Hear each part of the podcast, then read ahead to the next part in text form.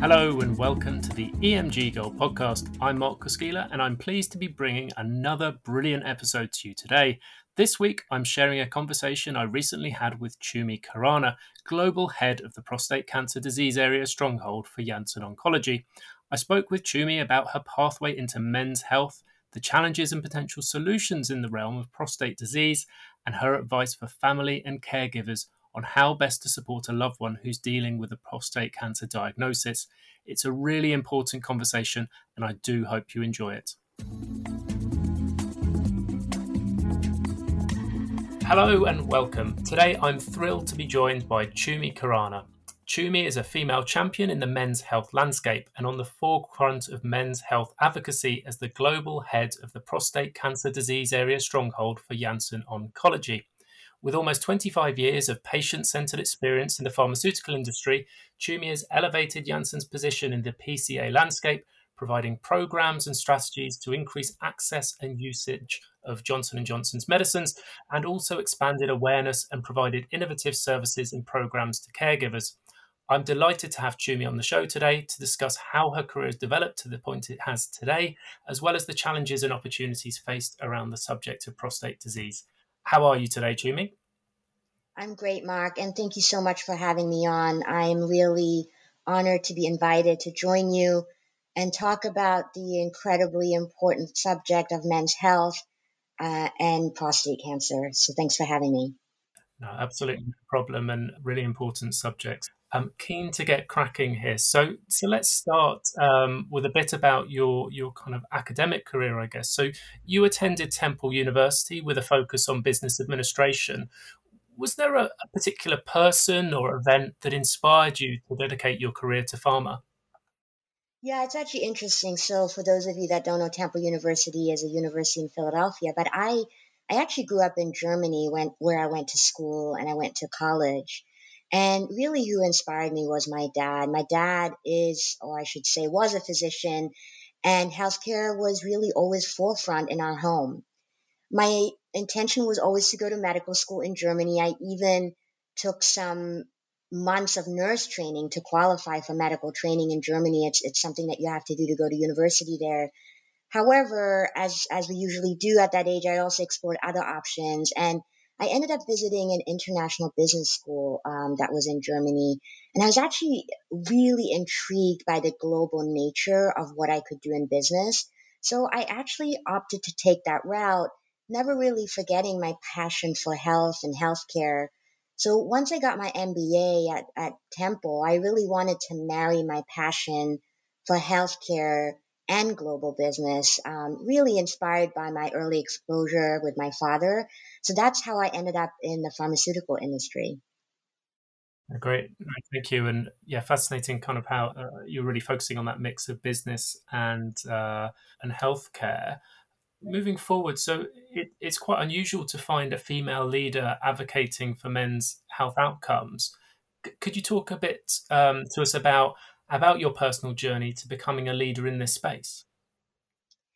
Yeah, when I, it's actually interesting. I was reflecting on this. Um, when I started in the industry almost 25 years ago, it, it was actually unusual to see much diversity in senior roles like mine at pharmaceutical companies.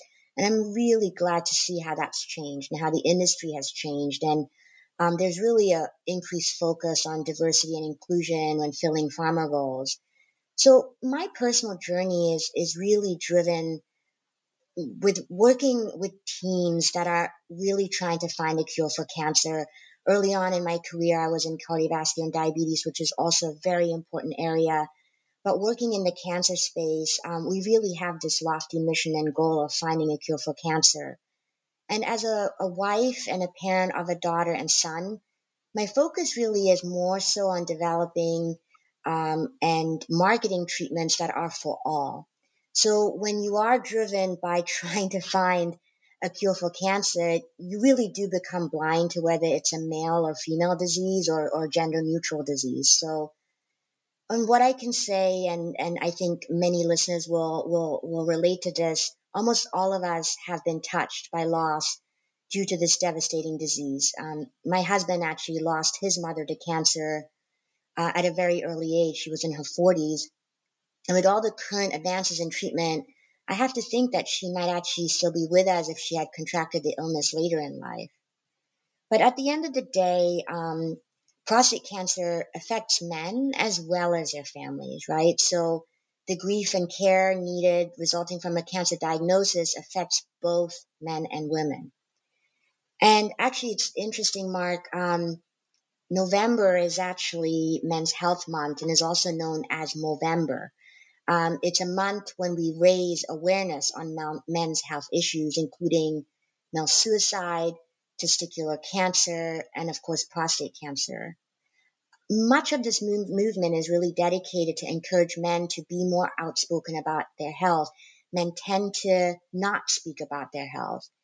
As women and as a woman leader in the industry, we have a major role to play in encouraging that conversation and taking the stigma and shame from men expressing weakness due to an illness.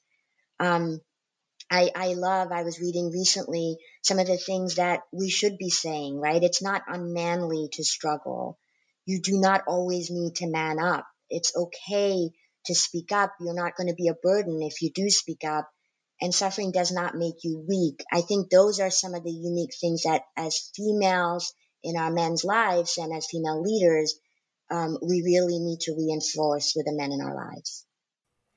Completely agree with that, and, and definitely men that I, I speak to tend to anyone who's talking about their health as, as, a man is probably more the exception still to this day than the than the rule. But it's great that there's um, you know the Movember Foundation and here in the UK, I guess uh, Prostate Cancer UK really trying to to help on that that front in terms of awareness. I mean, moving more specifically into kind of prostate health. I mean, can can you talk maybe a bit more in depth in terms of the challenges that men have have faced with this disease during the pandemic and and what have the outcomes of these challenges been?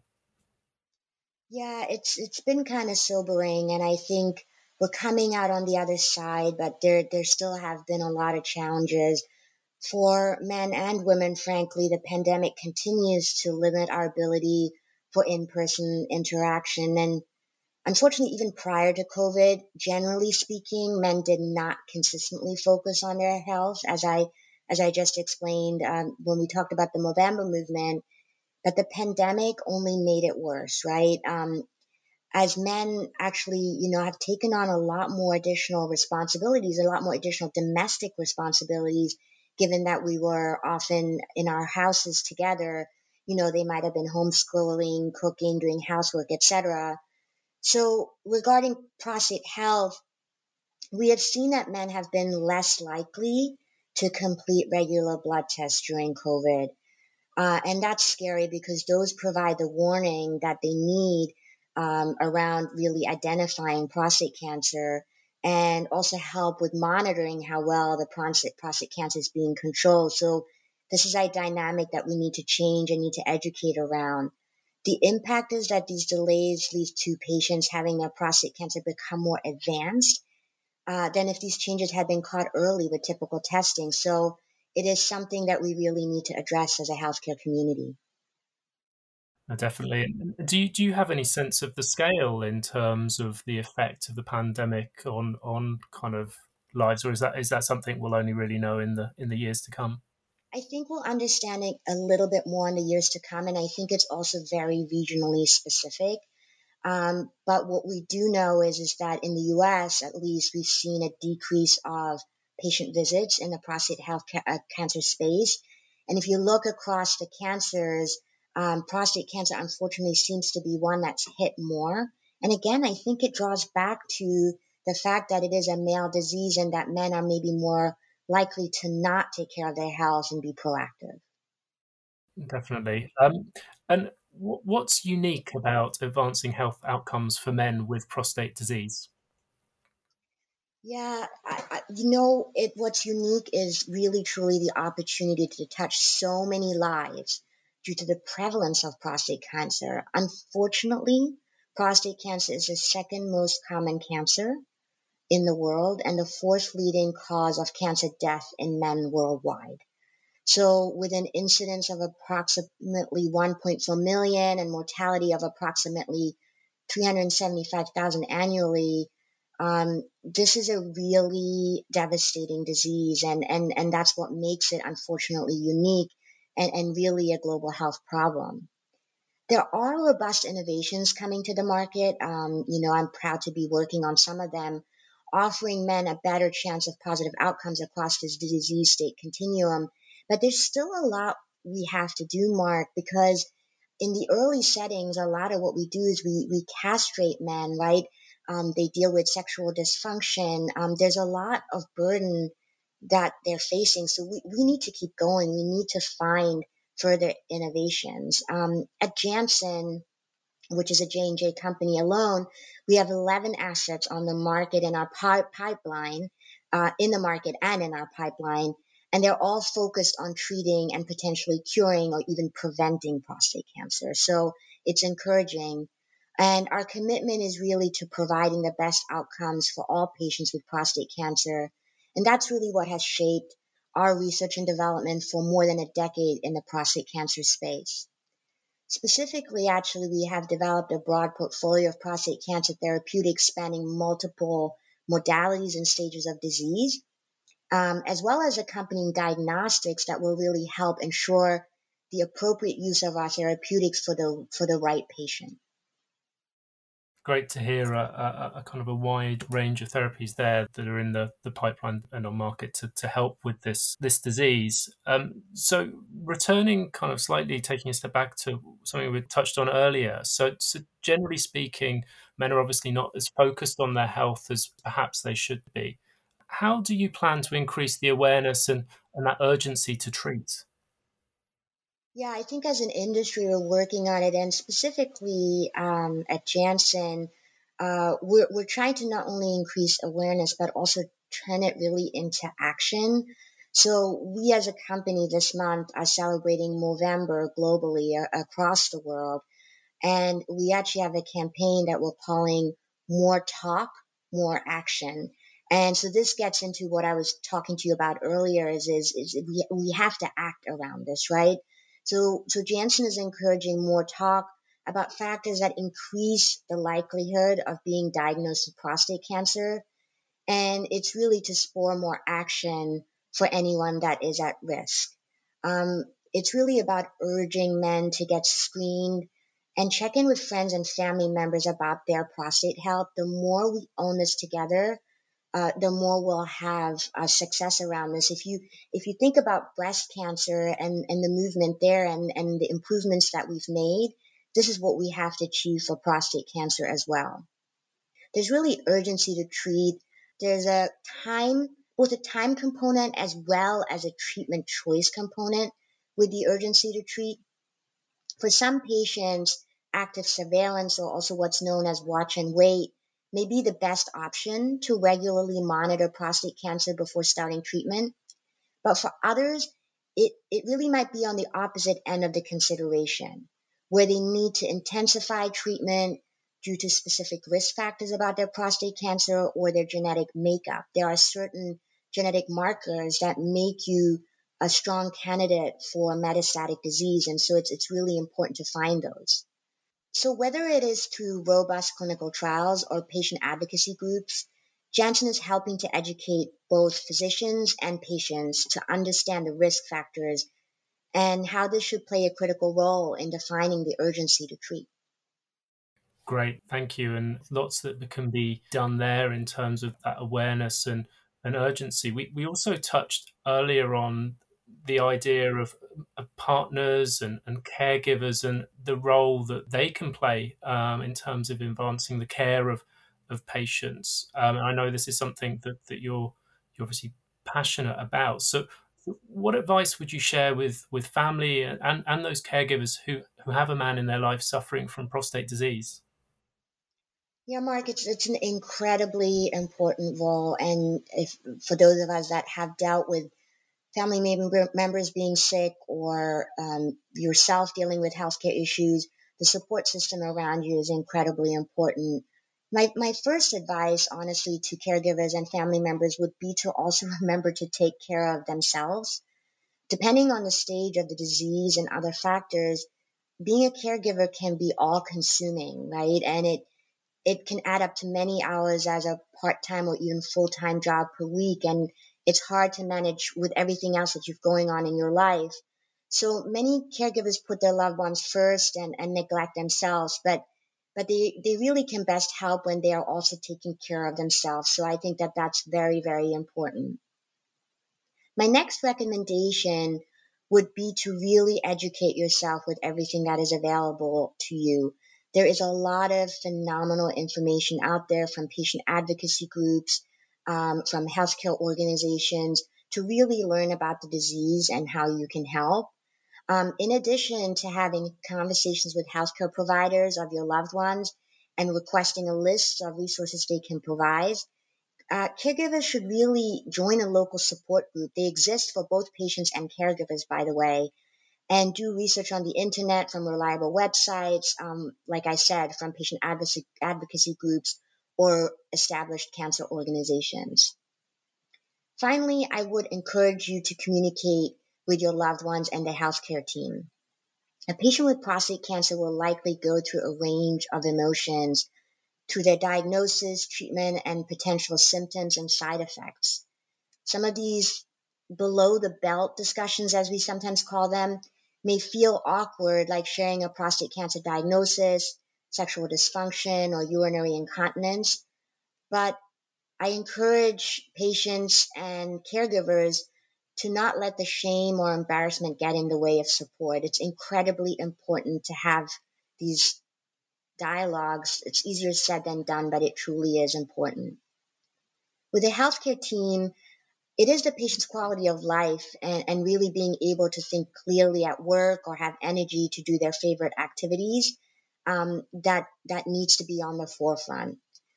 Learn all about the patient's eligible treatment options and then advocate for your preferences when deciding on a treatment plan. Really don't stay silent. So these are some of the pieces of advice I would give caregivers and families. Thank you, Chumi. And I, I, think some of that, particularly, you know, as a, as a caregiver, remembering to, to look after yourself is, is such an important message. So, um, some, some really great words of wisdom there. Um, I mean, more broadly, it's obviously been an extraordinary year for, for health and life sciences. Could you tell us what your industry and personal highlights have, have been and, and what your hopes are for the next year? Yeah, absolutely. And, and I really do think that there's a lot of brightness in our future, and I, I'm excited for what the future looks like in this space. There, there was a time where there was not much innovation in prostate cancer. For about 10 years or so, you really had the mainstay of standard of care. But I'm truly excited to see that we now have novel modalities to help treat this disease. And like I said earlier, we can't stop here. We have to keep going because we have to continue to eradicate the disease. But some of these new modalities include hormonal treatments, um, um, to which is which are current treatments, and then there are future best-in-class modalities such as radiotherapy. Um, we're seeing more um, options in immuno-oncology and prostate cancer, and also CAR Ts, where where you're really working with uh, the patient's own body and, and and really fighting the disease. These um, modalities will really allow patients to consider multiple treatment options and hopefully lead to prevention or even cure where you can start early on with the disease and then keep going and then maybe eradicate the disease. Personally, I think this is incredibly motivating and it's it's really um, I just had a chance to talk to some of our key opinion leaders yesterday about some of the advancements and to see um, the progress and innovation here is is phenomenal. But like I said before, our job is not done and we need to treat prostate cancer earlier to ensure the best long-term outcomes for our patients.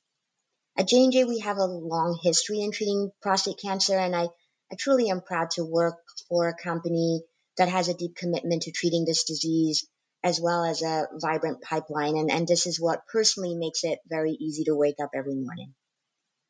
Thank you. And, and it, it, feels like there's some real kind of positivity and, and hope for the future in terms of the way that these treatments can really help uh, improve outcomes in future. So, so thank you so much for sharing all of that with us today. And that's it for this week. A huge thank you to Chumi for taking the time out to join us. Encouraging better conversations and understanding around prostate health is incredibly important, and it's fantastic to hear about the strides that are being taken to improve outcomes for patients. Thanks for tuning in this week, and if you haven't done so already, don't forget to subscribe. We have new episodes out every Tuesday, but if you just can't wait until then, go and check out the brilliant articles, interviews, and more in our sister publication, Gold Magazine, available at www.emg gold.com. So until then, take care and goodbye for now.